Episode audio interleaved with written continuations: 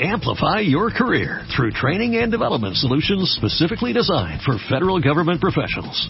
From courses to help you attain or retain certification, to individualized coaching services, to programs that hone your leadership skills and business acumen, Management Concepts optimizes your professional development. Online, in person, individually, or groups, it's training that's measurably better. Learn more at managementconcepts.com. That's managementconcepts.com.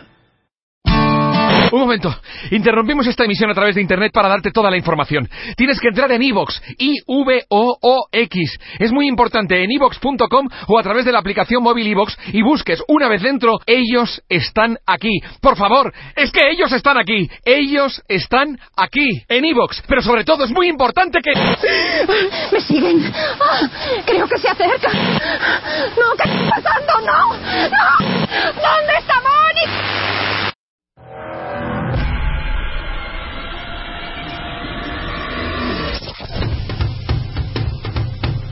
Ladies and gentlemen, boys and girls,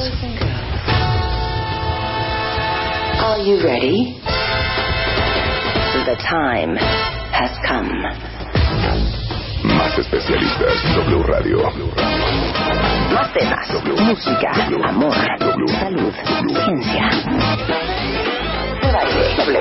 W Radio 96.9. Marta de baile, en W, lunes a viernes. De 10 a 1, estamos. ¿Dónde estés?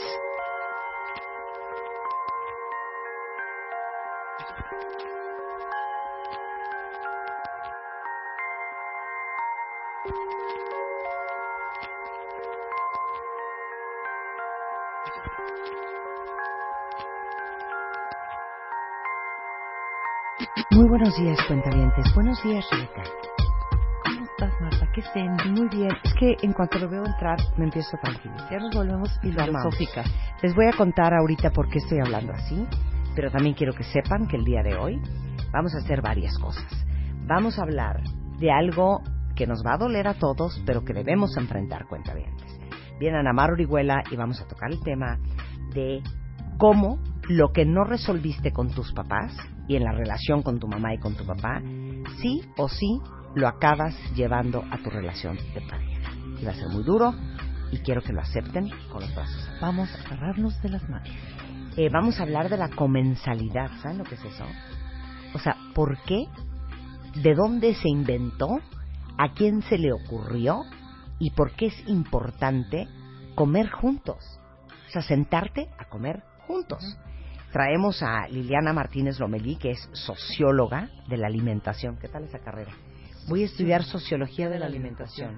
El por qué comemos como comemos. Bueno, ¿se acuerdan que ella nos trajo a la cabina kimchi, platillos de platillos India, de. Rusia, de así todo lo raro que comimos un día, manitas de cerdo. Ella es Liliana. Ella es Liliana, nuestra socióloga de la alimentación.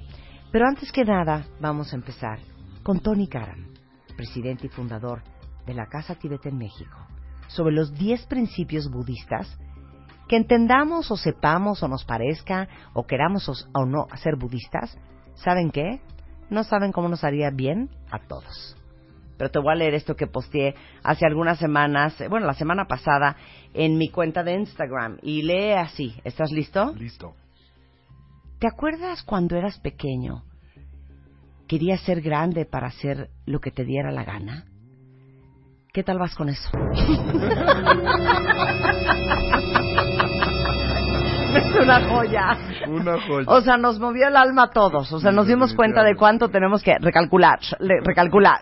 Y justamente el día de hoy Tony Karam está con nosotros. Él es organizador desde las visitas de su santidad el Dalai Lama a México.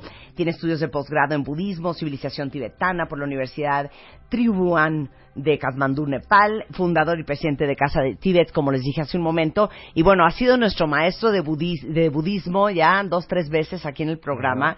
Y justamente esto de los diez principios budistas nos pueden ayudar para este recalcular, recalcular. Definitivamente. ¿Sí? Así es. O sea, ¿qué nos vas a ofrecer hoy?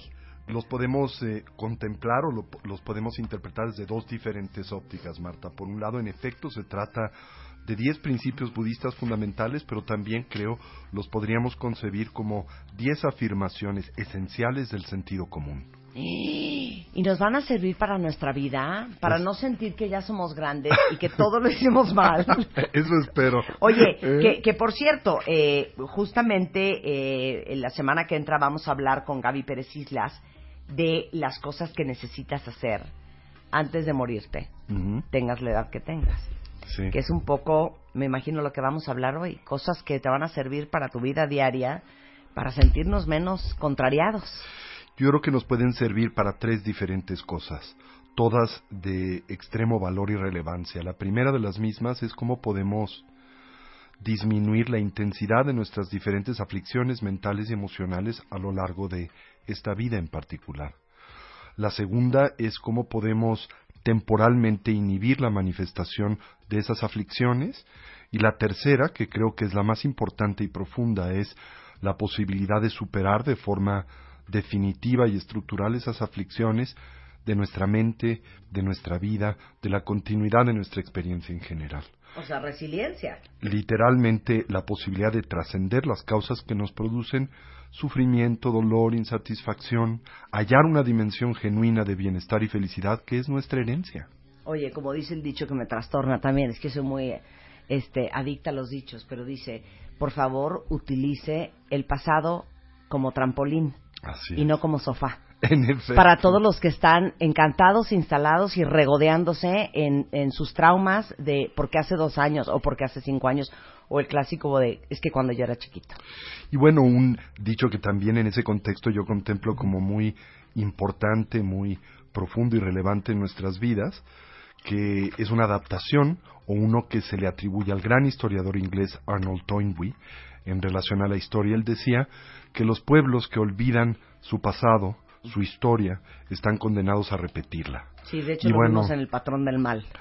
no- nosotros somos iguales. Claro. Los individuos, los seres humanos que olvidamos nuestro pasado, estamos condenados a repetirlo. Y yo creo que uno de los problemas primarios que nosotros sufrimos es nuestra terrible amnesia, Marta.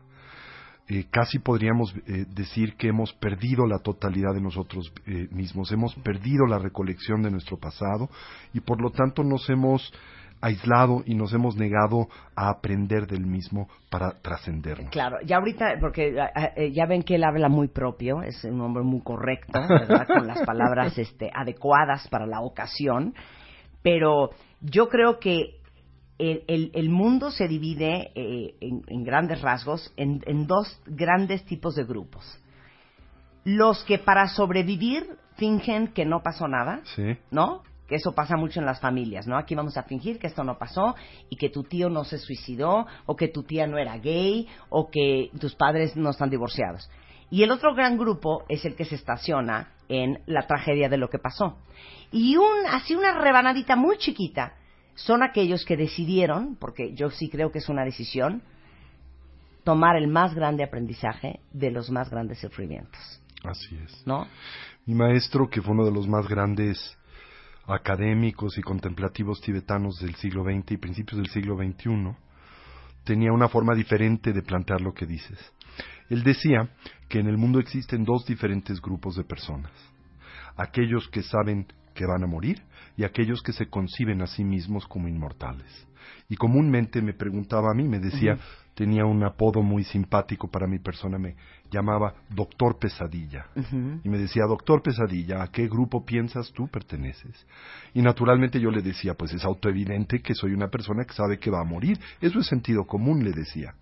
Y me decía, no, corazón, tú eres un miembro honorario y fundador del grupo de los inmortales. Y yo le preguntaba que cómo podía decir eso de mi persona. Y decía, muy simple, porque solo así puedo comprender la cantidad de pendejadas que has hecho en tu vida. Eso solo si eres una persona que va a vivir para siempre. Eso está precioso. Porque Entonces, ¿eh? si supieras que vas a morir, Claro. te darías cuenta que hay muchas cosas en la vida que no son tan importantes como las concibes y podrías elegir tus batallas con lucidez. Claro, qué impresionante. Que yo creo que eso ha sido uno, uno de los grandes aprendizajes que nos dejaron a todos chuqueados cuando tuvimos a, a tres sobrevivientes de cáncer dando su testimonio y los tres dijeron casi al unísono, el cáncer es básicamente lo mejor que nos ha pasado. porque nos hizo recalcular en tantos sentidos, comenzando en el sentido de verdaderamente darle importancia a, la cosa, a las cosas que lo tienen. Podríamos decir que la muerte es una especie de Waze vital. ¿Sí? Que Sí, calcula claro. constantemente la ruta, la adapta, ¿no? Y cuando te topas con el callejón de la muerte te dice, tienes que revirar y encontrar una nueva ruta. Ay, ya estás bien intenso, caramba, de veras. A ver, les vamos a dar un poco de luz, a ver si esto les suena. Diez principios budistas. Empecemos con el primero. El primero dice, a todos nos gustaría vivir una vida más feliz, sin embargo, pocos sabemos lo que eso significa y cómo lograrlo. En esencia, hacia lo que esto apunta, lo que señala es que el motor primario vital de todos los seres sensibles, incluyendo a los seres humanos, es la búsqueda de la felicidad. Sin embargo, ¿por qué no la logramos? Yo creo que no la logramos por varias razones. La primaria es porque hemos eh, experimentado una muy primaria confusión en torno a la naturaleza y dimensión de ese concepto. Esto es, hay dos diferentes tipos de bienestar que nos cuesta muchísimo trabajo distinguir. El placer hedónico, que es siempre temporal y relativo, el tipo de bienestar que tú y yo derivamos del contacto con estímulos agradables, Por ejemplo, estoy pensando, un viaje. como un viaje. Estás como- on speed en el viaje. Así Aterrizas en el Aeropuerto Internacional de la Ciudad de México y tu pasiflorina se acabó. Así es. ¿No? O cuando te comes un bizcocho, Sí. o eh, cuando tienes sexo, Sí. o eh, cuando Te compras obtienes una un bolsa. cargo, te compras Claro. una bolsa, o te compras un coche, o alguien te dice que estás muy guapa. O bajas 10 kilos. Exacto. Eso es el placer hedónico. Ahora, la Y limitante... ahí vivimos casi todos. De hecho, la afirmación de la tradición contemplativa y psicológica del budismo, esto es todo lo que conocemos. Claro, de hecho, somos tan hedónicos que cuando ya nos surte efecto el matrimonio. ¿no? El haber conseguido el objeto de tu deseo, entonces ahora vamos a tener hijos. Por Y supuesto. cuando te das cuenta que el hijo tampoco te lo Vamos, da, y vamos, ahora- y vamos. seguimos buscando, Con una actitud absolutamente adictiva. pero aparte les voy a decir que es lo más peligroso de ese sistema de operar en la vida, que siempre estás en un modo de stand-by esperando a que cuando sucedas Exacto. ¿no? Cuando suceda lo que crees que deseas, vas a ser feliz. Exacto, porque nosotros pensamos, Marta, que ese bienestar que tan profundamente aspiramos a obtener en la vida es uno que está presente fuera de nosotros, en esos estímulos que pensamos existen como una fuente genuina y confiable Claro. de bienestar Entonces. ¿cuál es la opción B? Por ejemplo, ¿no? Buscamos bienestar en el dinero, en los bienes materiales, en la abundancia económica. Lo hacemos también en los estímulos sensoriales, como podría ser el sexo. Lo hacemos también en el nombre, la fama, el reconocimiento. Lo hacemos en el poder y la influencia. Y la totalidad de la sociedad en la que nosotros vivimos Claro. se encuentra adicta Sí. a esta cosmovisión. Ahora, ¿cuál es el problema? El problema radica en el hecho de que todos estos satisfactores, desde el dinero hasta el poder y la influencia, ¿qué tipo de bienestar nos pueden aportar? La observación de la psicología budista es muy simple, tan solo un bienestar de tipo temporal y relativo. Temporal, dado el hecho de que el bienestar que derivamos de la interacción con estos estímulos Con agradables. Sí. es temporal, Sí. ¿no? Esto es, surgen, nos aportan algún tipo de estimulación positiva y cesan, ¿sí? Claro. Pero quizá lo más importante, la observación más profunda es el hecho de que estos estímulos, todos, sin excepción, nos aportan bienestar de forma relativa, lo cual nosotros no percibimos de forma clara y correcta. Pongamos un ejemplo muy simple. Cuando interactuamos con algo tan primario como un pastel de chocolate, que es mi ejemplo perfecto, ¿cómo percibimos el pastel de chocolate? Si tienes hambre, por ejemplo, y si estás socializado al gusto de ese estímulo, le concibes y le piensas como genuina, intrínsecamente satisfactorio. Esto es, cuando lo degustas y experimentas placer, ¿qué piensas? El placer por el que transito lo produce el pastel. ¿No es cierto? Claro. Pero la realidad es que el pastel no produce De hecho, placer para ahí, alguno. para, para ahí, pequeño paréntesis. Tan es cierto lo que estás diciendo que sí o no cuenta vientes, cuando uno se pone a dieta, se te quitan las ganas de todo. ¿Para qué voy a cenar si no puedo comer? ¿No? O sea, ¿para qué voy a comer a casa de mis papás si no me voy a comer la torta que está haciendo mi mamá? Güey, ¿para qué voy al viaje si no puedo comer nada? Porque no estoy comiendo carbohidratos, ni azúcar, ni grasas. O sea, ese es el nivel de relación, hablando del pastel de chocolate, pero aplicaría para cualquier Pero otra fíjate, cosa. si el pastel de chocolate realmente existiera como a nosotros ordinariamente aparece, bueno, para empezar, a mayor cantidad o dosis de pastel, tendría que para ti incrementarse el placer por el que transitas y experimentas. Sí. El pastel tendría que producir exactamente el mismo efecto en todo perceptor, y Sí. lo haría en independencia de condiciones y circunstancias tan primarias como tener o no tener hambre, como Sí. estar socializado al gusto del pastel o no estar socializado al gusto del pastel. La realidad es que el pastel no existe como a ti aparece. ¿Por qué no existe como a ti aparece? Porque la concepción que tienes del pastel es una mera designación conceptual. Si tú tomas ese Tuya, pastel, claro. ¿no? Lo eh, pones en una cajita, le pones un paracaídas y lo liberas en el medio de la selva de Papua Nueva Guinea, ¿cómo lo recibe el aborigen? ¿Tú crees que está consciente de que recibe un pastel y tiene hambre y se lo va a comer y va a estar encantado? Sí. Quizá para él ese objeto es simplemente un regalo divino y lo pone en un altar o una maldición y lo tira por un precipicio, porque no solo el gusto por el pastel, sino el pastel mismo es una mera idea. Entonces, así todos los estímulos temporales con los que nosotros eh, eh, interactuamos no tienen realidad objetiva. Eso no quiere decir que no existen, solo quiere Claro. decir que no existen como aparecen. Claro, es Ahora, más, espérate, no, espérate, Sí, ahora sí. yo voy a poner un ejemplo. Es como cuando tú te volteas y le ofreces a alguien una caja de donas Krispy Kreme y le dices, ¿quieres una dona? Y se voltea y te dice, no, ahorita no, muchas gracias. Y te lo quedas viendo con cara de, o tú estás drogado, estás enfermo, estás loco. A una dona nunca se le dice que no. Claro. Lo que pasa es que la connotación que tiene esa persona de la dona es totalmente distinto es a la totalmente distinta a la tuya, claro.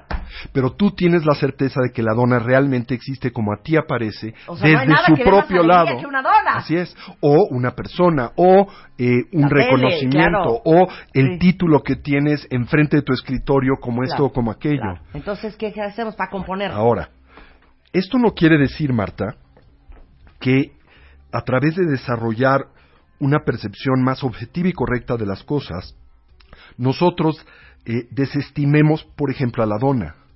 Digamos, bueno, como la dona no existe como a mí aparece, al diablo con la dona. Ese no es el punto. El punto es que la relación que establezcas con el pastel o con la dona o con una persona sea una enraizada en una percepción objetiva. Esto es, ¿qué tipo de placer me puede dar la dona y qué tipo de placer me puede dar esa persona? Temporal y relativo. En ese contexto, ¿qué tengo que dejar de exigir? Que es una demanda neurótica, fantasiosa, imposible de satisfacer, que la dona y la persona me aporten bienestar genuino y duradero. Ahora, en el momento en que yo demando bienestar genuino, duradero, estable, permanente, de aquello que tan solo me puede aportar placer temporal y relativo, oh sorpresa, ahora contamino siquiera el placer temporal que podría haber derivado de ese estímulo y lo convierto en dolor. Ejemplo, ¿no?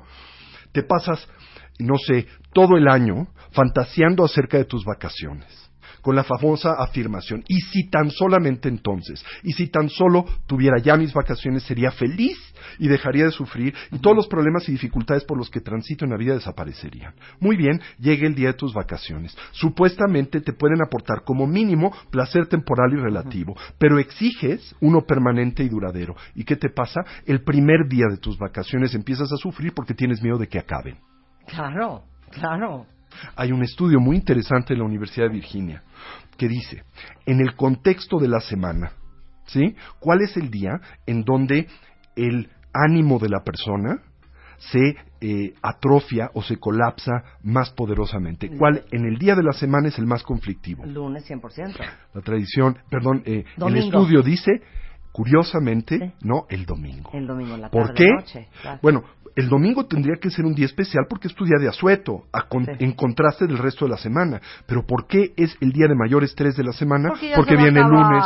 Claro, porque ya se va a acabar. Pero el lunes no ha llegado. Claro. Estás en el domingo. ¿Qué es lo que te angustia? No es el domingo, no es tu día de asueto, es tu concepción, tu angustia por el arribo del lunes. ¿Y cuál crees que es el día de menor estrés de la semana? Viernes. Y el viernes por la tarde. ¿Por qué? Es el día de Sí, trabajo, libre. sigues eh, lleno de ocupaciones, pero porque va a llegar el sábado protegido por el domingo. Por eso. Entonces ¿qué vamos a hacer? Todo está en tu mente. Por eso. ¿qué vamos Bien, a ahora. hacer? Entonces, en el contexto de la tradición budista se dice, si lo que nosotros buscamos este- es este segundo tipo de bienestar, el bienestar genuino y duradero, ¿a dónde lo hallamos? Bueno, el bienestar genuino y duradero no depende de estos estímulos sensoriales, temporales relativos, no está emparentado con el placer hedónico. ¿Sí? Es un tipo de bienestar que adviene del fuero interno del individuo, que no depende de lo que tomas del mundo, sino más bien de lo que traes al mundo. El equilibrio entre la mente y el cuerpo, y especialmente el desarrollo de una mente que se encuentra enriquecida por la sabiduría. ¿Qué tipo de sabiduría? No el entendimiento o el conocimiento que te gusta de las capitales, del nombre de las capitales de la República Mexicana. Eso no es lo que la tradición budista entiende por sabiduría. Lo que entiende por sabiduría es una capacidad para poder discriminar, entender la manera en que las cosas son. Sobre una hipótesis muy importante, la manera en que las cosas son difiere de la manera en que estas a nosotros aparecen. Pero a ver, ¿no dirías que con la edad, pensemos todos en nuestros papás, que la palabra que usan mucho los gringos es they've mellowed out? Un poco es mellowing y otra cosa es la sabiduría de la edad, que es un poco esto que estás diciendo algo que te da la edad en muchos casos Te da la experiencia. y, a- y en muchos ni con la edad la aprenden. No, no podemos decir, Marta, que la edad en sí misma es un instrumento de sabiduría. Sí. Porque si lo fuera, todos los que Sí, son sí, viejos tendrían claro, que ser sabios. claro. Y hay mucha gente que solo es vieja y punto, no tiene nada de sabiduría.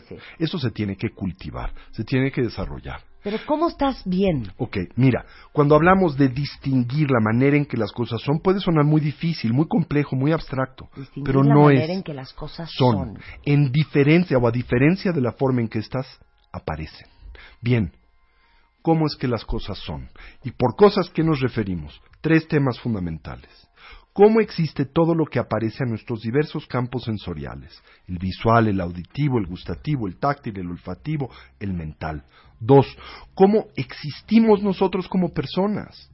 Y cómo se estructura la experiencia que tenemos del mundo. La hipótesis fundamental de la psicología budista es que todos estos factores de la existencia en nosotros aparecen de una forma equívoca, distorsionada, no como son.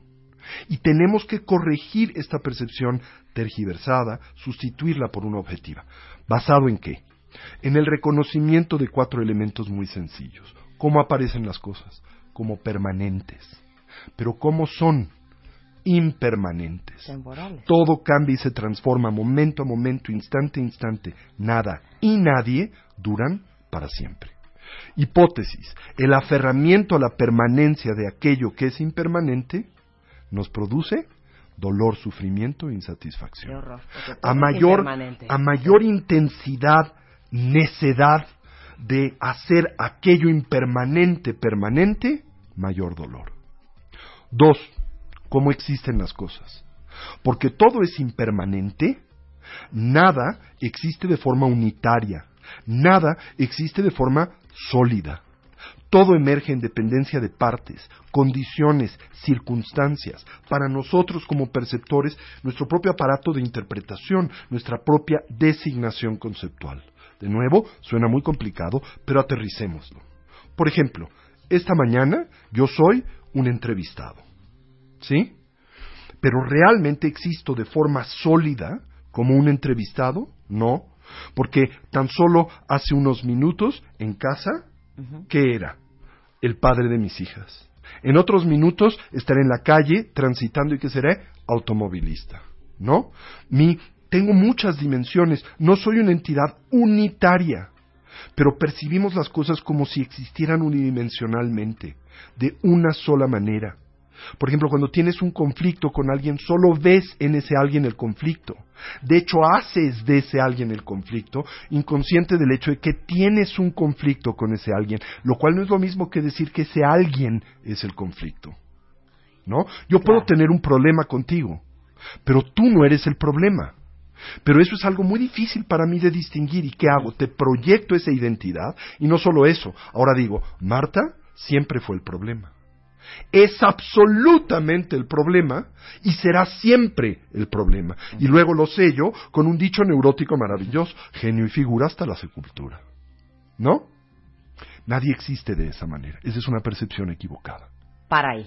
Ahora sí que, hold that thought. Regresamos de. Estamos de regreso en W Radio platicando con Tony Karam.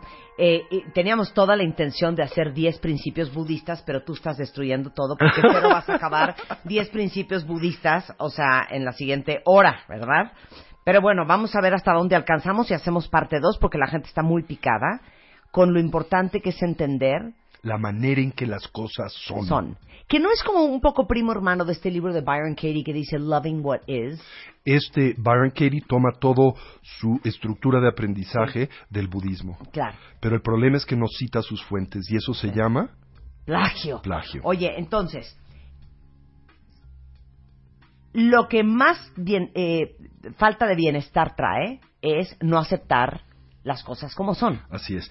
Por ejemplo, nada y nadie tiene identidad intrínseca. O sea, ¿Qué quiere decir eso? Por ejemplo, en este momento interactúo con Marta de Baile, periodista. ¿Es esa la identidad absoluta de Marta de Baile? No, porque Marta de Baile es mamá. de hecho no soy ni periodista, con eso te lo digo todo. Marta de Baile es esposa. Marta de Baile es mujer. Maite- Marta de Baile es esto y aquello. Sensual no, y erótica. es erótica, eh, súper atractiva y eh, mesmerizante. ¿Ok? Todo eso es una identidad temporal y relativa y emerge en dependencia de condiciones y circunstancias, pero nos aferramos a la noción de tener una identidad concreta y absoluta.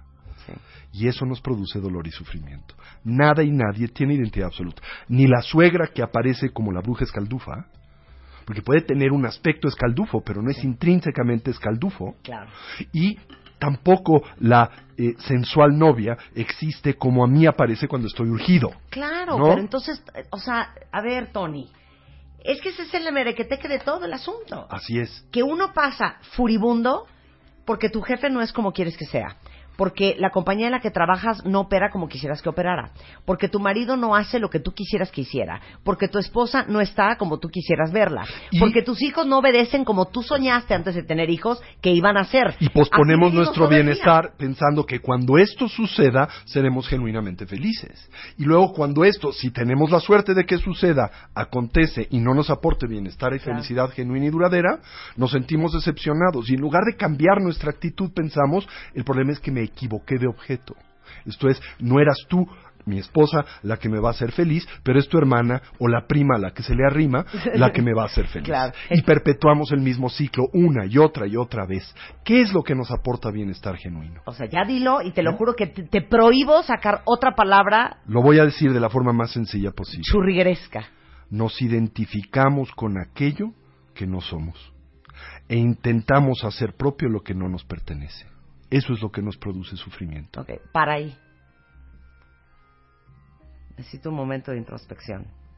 Vuélveme a repetir esa frase. Nos identificamos con aquello que no somos e intentamos hacer propio lo que no nos pertenece. Ok, ¿Con qué nos identificamos? no entendí. Decían mis maestros, con lo que se deje chato. Con eso te identificas, hasta con tus calzones te identificas. A ver, ¿qué? ¿sí? Te identificas con el puesto que tienes en la empresa, te identificas con el rol que juegas en la vida, te identificas con el género, te identificas con tu nacionalidad, te identificas con tu ideología, con tu condición económica. Tienes esas condiciones, pero no eres ellas. Te identificas con tu cuerpo, tienes un cuerpo, pero no eres el cuerpo que tienes. Intentas hacer propio lo que no te pertenece. ¿Qué te pertenece? Nada. Nada. Todo está prestado, todo es por un momento, nada realmente te pertenece. Pero ¿cómo actúas con todo lo que te rodea? Como si te perteneciera. Y para sostenerlo, inviertes energía que nunca tuviste, que no tienes y que no tendrás. Eso es lo que nos produce sufrimiento. Entonces, Flojito y cooperando. o sea, ¿cómo? Tenemos ahora que pasar al segundo principio. Y dice, Es que espérate, es que el, el primero todavía no estoy entendiendo. Vas a entenderlo con el segundo. Venga, segundo. Dice, nuestras emociones y actitudes determinan cómo nos sentimos, así como el mundo que percibimos.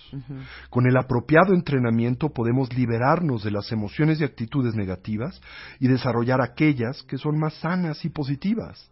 Este logro aportará a nuestras vidas un genuino significado, bienestar, felicidad y satisfacción. Para ahí. Síntesis, Ujú. síntesis, nuestra experiencia no está determinada por el mundo. Nuestra experiencia está determinada por nuestra mente. A ver, para ahí. Es un poco en resumen el famoso dicho de que el problema es el 10%. Cómo te aproximas al problema es el 90%. Así es. Y yo les contaba y nos carcajeamos hace no mucho a los cuentavientes que una vez en un momento oscuro y duro yo lloraba como Magdalena en mi casa con mi papá y lloraba y lloraba porque traía yo una crisis espantosa y me acuerdo que mi papá se volteó a verme, yo les he contado que mi papá es una persona muy espiritual y muy profunda, se volteó a verme y me dice, hijita, cálmate, aquí no hay drama.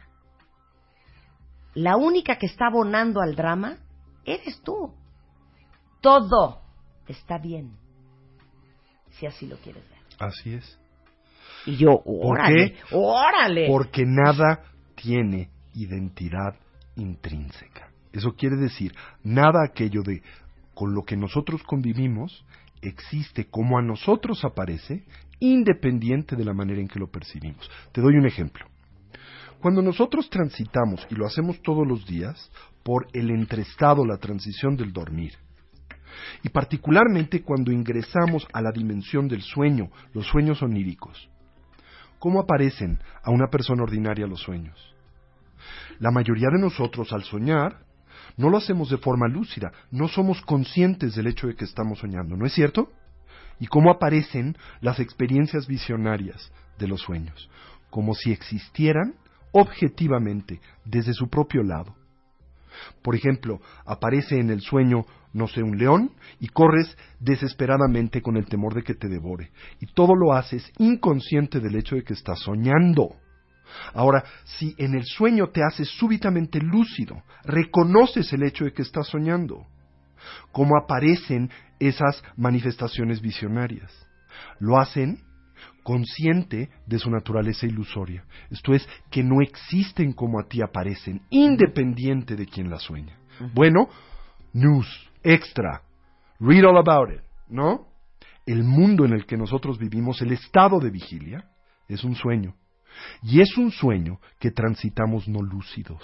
Esto es, tampoco somos conscientes en la vida cotidiana de que nada de lo que a nosotros aparece posee realidad objetiva. Claro. Nada existe independiente a quien lo está soñando. Y, y un- puedes tener un sueño espeluznante o puedes tener un sueño agradable. ¿De qué depende? De tu actitud. Claro.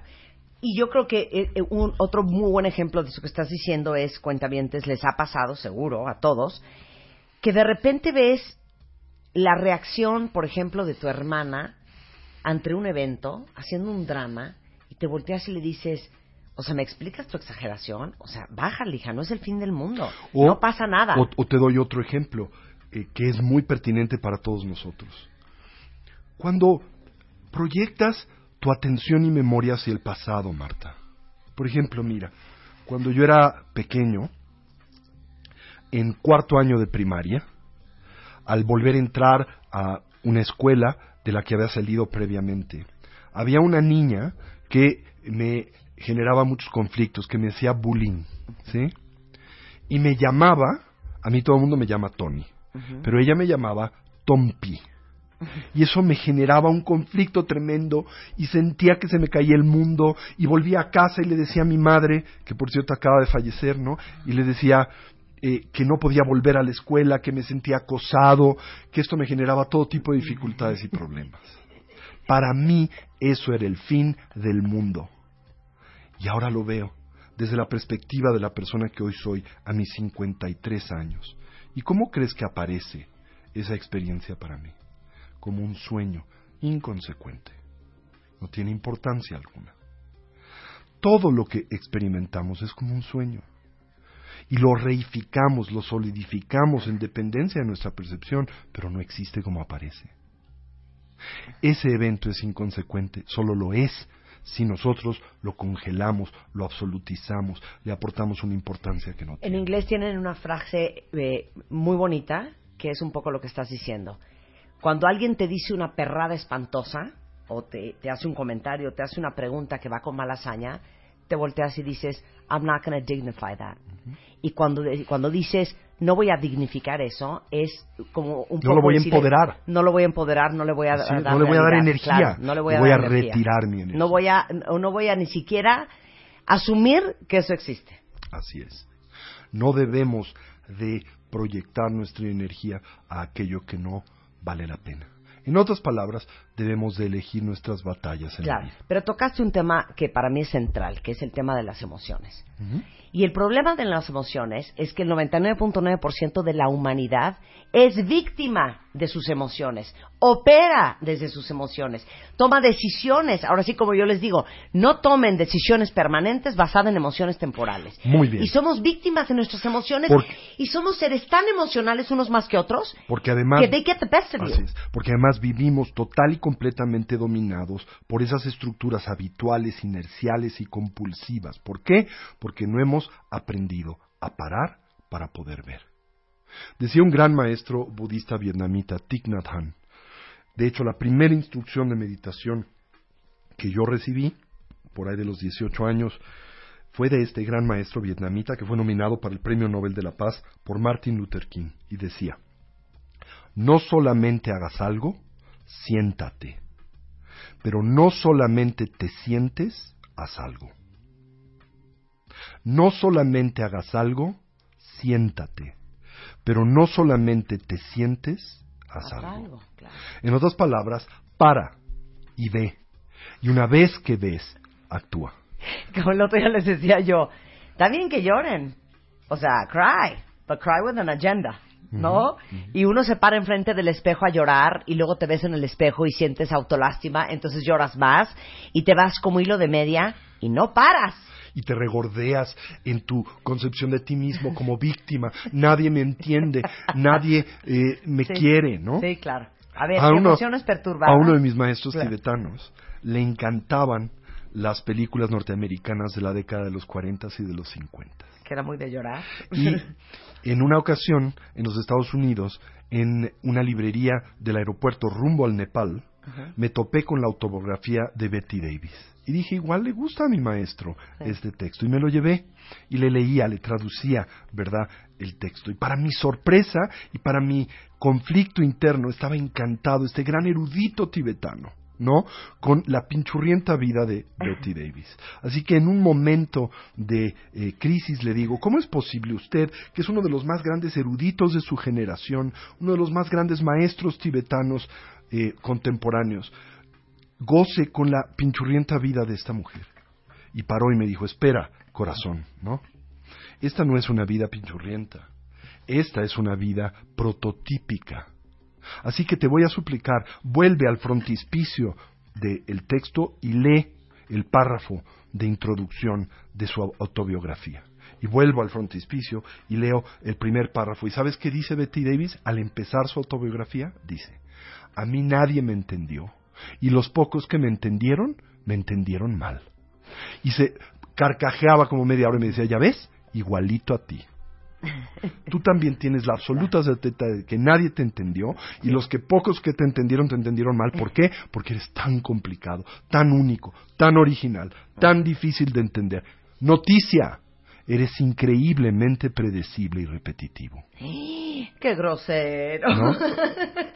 Y es la verdad, somos increíblemente predecibles y repetitivos. y obvios. Oye, la tercera está fuertísima. Bueno, antes de la tercera, ¿qué? porque esto va a, Ajá. a- a sintetizar lo que hemos dicho, dice, la, es- es- la octava, dice, la mayor parte de lo que percibimos en nosotros mismos y en los que nos rodean no es más que una colección de proyecciones, fantasías e ideas basadas en la confusión y la ignorancia. Cuando creemos que nuestras proyecciones corresponden a la realidad, creamos problemas para nosotros y los que nos rodean. Ese es un principio budista fundamental. O sea, un poco lo que te choca, te es. checa. Las emociones perturbadas, tres, tales como el enojo, el miedo, la avaricia y el apego, nos llevan a perder la paz, nuestro equilibrio mental y la capacidad de autocontrol y autorregulación. Con el apropiado entrenamiento podemos liberarnos de su influencia negativa, así como de su tiranía.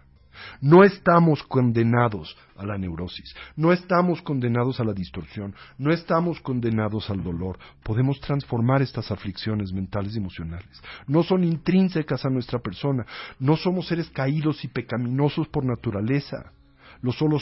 tan solo lo somos de forma temporal y relativa. La mayor parte de lo que percibimos en nosotros mismos y en los que nos rodean no es más que una colección de proyecciones. O sea, It takes one to know one. Así es. ¿No? ¿Crees que ves al otro? lo que te es familiar. ¿Crees que ves al otro, por ejemplo, tal cual es? Inconsciente del hecho de que lo estás percibiendo en dependencia de qué? Tus necesidades e intereses. Que tienen muy poco que ver con el otro, su condición y circunstancia. ¿Cómo puedes corregir eso? Bueno, para de nueva vez por un momento y pregúntate, ¿realmente el otro existe como a mí aparece? O su apariencia emerge en dependencia de la circunstancia por la que yo transito. Y si te cuesta mucho trabajo establecer esa investigación, para y pregúntale a los demás, ¿realmente esta persona existe como a mí aparece? Por ejemplo, imagínate los problemas que te podrías haber ahorrado si le hubieras preguntado a el hermano menor de tu novia o de tu novio si éste existe como a ti aparece antes de casarte. Le dices, ¿no? Es que tu hermana es la mejor cocinera del mundo, es la mujer más extraordinaria y bella y generosa, ¿no? Y le preguntas al hermanito, ¿corresponde esto a tu experiencia? Tú tienes una vida entera de convivir con ella. Y el otro te diría, yo creo que tienes un problema mental serio.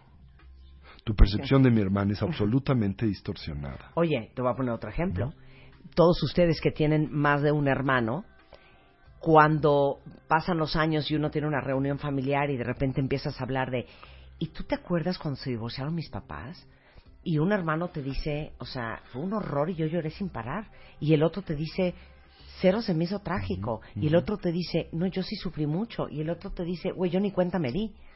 La experiencia que vive un colectivo, que es la misma, es un tema de personalidad, es un tema de temperamento, o es un tema de diferentes formas de aproximarse a la vida? Todo. Tienen que ver eh, nuestras emociones, tienen que ver nuestro temperamento, tiene que ver la circunstancia por la que transitamos, tiene que ver nuestra socialización. Desde la perspectiva budista, todo eso se sintetiza en una observación. Tiene que ver con el karma. Karma quiere decir el conjunto de hábitos, tendencias, impresiones que hemos acumulado a lo largo de esta y otras vidas. Ahora, el karma no es destino, porque también es lo que haces todos los días. Sí traemos un bagaje, pero lo producimos, lo reforzamos o debilitamos con nuestras decisiones, con nuestras actividades, ya sea físicas, mentales, comunicativas, momento a momento. Sí, nuestro presente es la consecuencia de nuestro pasado, pero también es cierto que nuestro futuro será la consecuencia de nuestro presente. Siempre tienes la posibilidad de liberarte de tu compulsión y neurosis en cada instante de tu experiencia. Y en cada momento entre el fin de un pensamiento y el principio de otro hay un espacio. Y si puedes reconocer ese espacio y puedes atender ese espacio, puedes liberarte de las proyecciones, de las interpretaciones neuróticas que de forma compulsiva proyectas al mundo. Eso es meditar. Las emociones perturbadas que siento que todos vivimos perturbados. Y sobre todo, yo no sé cómo están en el resto del país donde nos estén escuchando. Yo quiero pensar que los de Mérida están más en paz y los de San Luis Potosí que los chilangos, pero estamos muy perturbados, por lo menos en la capirucha. Así es, no eh, estamos perturbados, cambian los objetos de perturbación, pero no la perturbación. Eso está muy bueno. Cambian los objetos de perturbación. Si no es el tráfico, es que tu hijo se sacó seis en matemáticas. Si no es tu hijo, es que tu marido no cambió el foco. Si no es que no cambió el foco, es que en la oficina no hicieron el PowerPoint como tú lo querías. Claro, cambian los objetos de perturbación. Pero no la perturbación. ¿Cómo paramos la perturbación? Primero tenemos que parar la compulsión con la que vivimos. Tenemos que aprender a vivir en el presente y no ser del todo y absolutamente secuestrados por el pasado y el futuro. Lo único que existe es el presente. Y el presente se desvanece instante a instante. Es el primer elemento a tener presente. ¿Sabes qué? Eres muy pesado, Tónica. Nos quedamos a la mitad. Y, y pues ya tengo que despedir. Entonces, tenemos que hacer segunda parte. Me parece muy bien, ¿no? O sea, entonces, ¿en qué punto nos quedamos? Nos Yo quedamos creo- como en el 4. Pero por lo menos eh, compartamos el último, que dice trabajar sobre nosotros mismos para convertirnos en una mejor persona es un reto y aventura de toda una vida. No obstante, la empresa más significativa a la que podemos dedicar nuestra existencia es a aprender a ser felices. O como decía mi maestro, ¿qué otra tarea es más importante que esta en tu vida, corazón? Pues así se los dejamos. Y si todo esto les suena y les llegó al corazón, pues está Casa Tibet México en Twitter, eh, Tony Karam, arroba casatibet.org.mx. Bueno, Casa Tibet está aquí en la Ciudad de México, eh, en la dirección Orizaba 93, Colonia Roma, y me gustaría invitarles precisamente a nuestro seminario de introducción a la teoría y práctica del budismo tibetano que intitulamos En búsqueda de la felicidad genuina, en donde trabajamos con todos estos temas, las herramientas para superar nuestras dificultades.